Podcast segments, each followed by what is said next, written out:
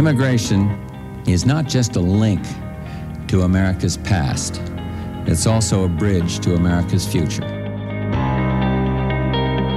Welcome to Statutes of Liberty, an immigration podcast brought to you by Clasco Immigration Law Partners.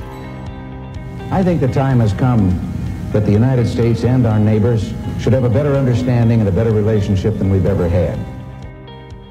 The United States is many things: a great melting pot, a nation of immigrants, a land of opportunity. Millions have journeyed here seeking freedom and the chance for a better life.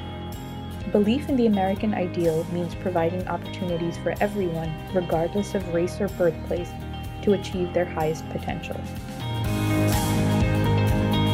We are the descendants of forty million people who left other countries, other familiar scenes, to come here to the United States to build a new life and their children.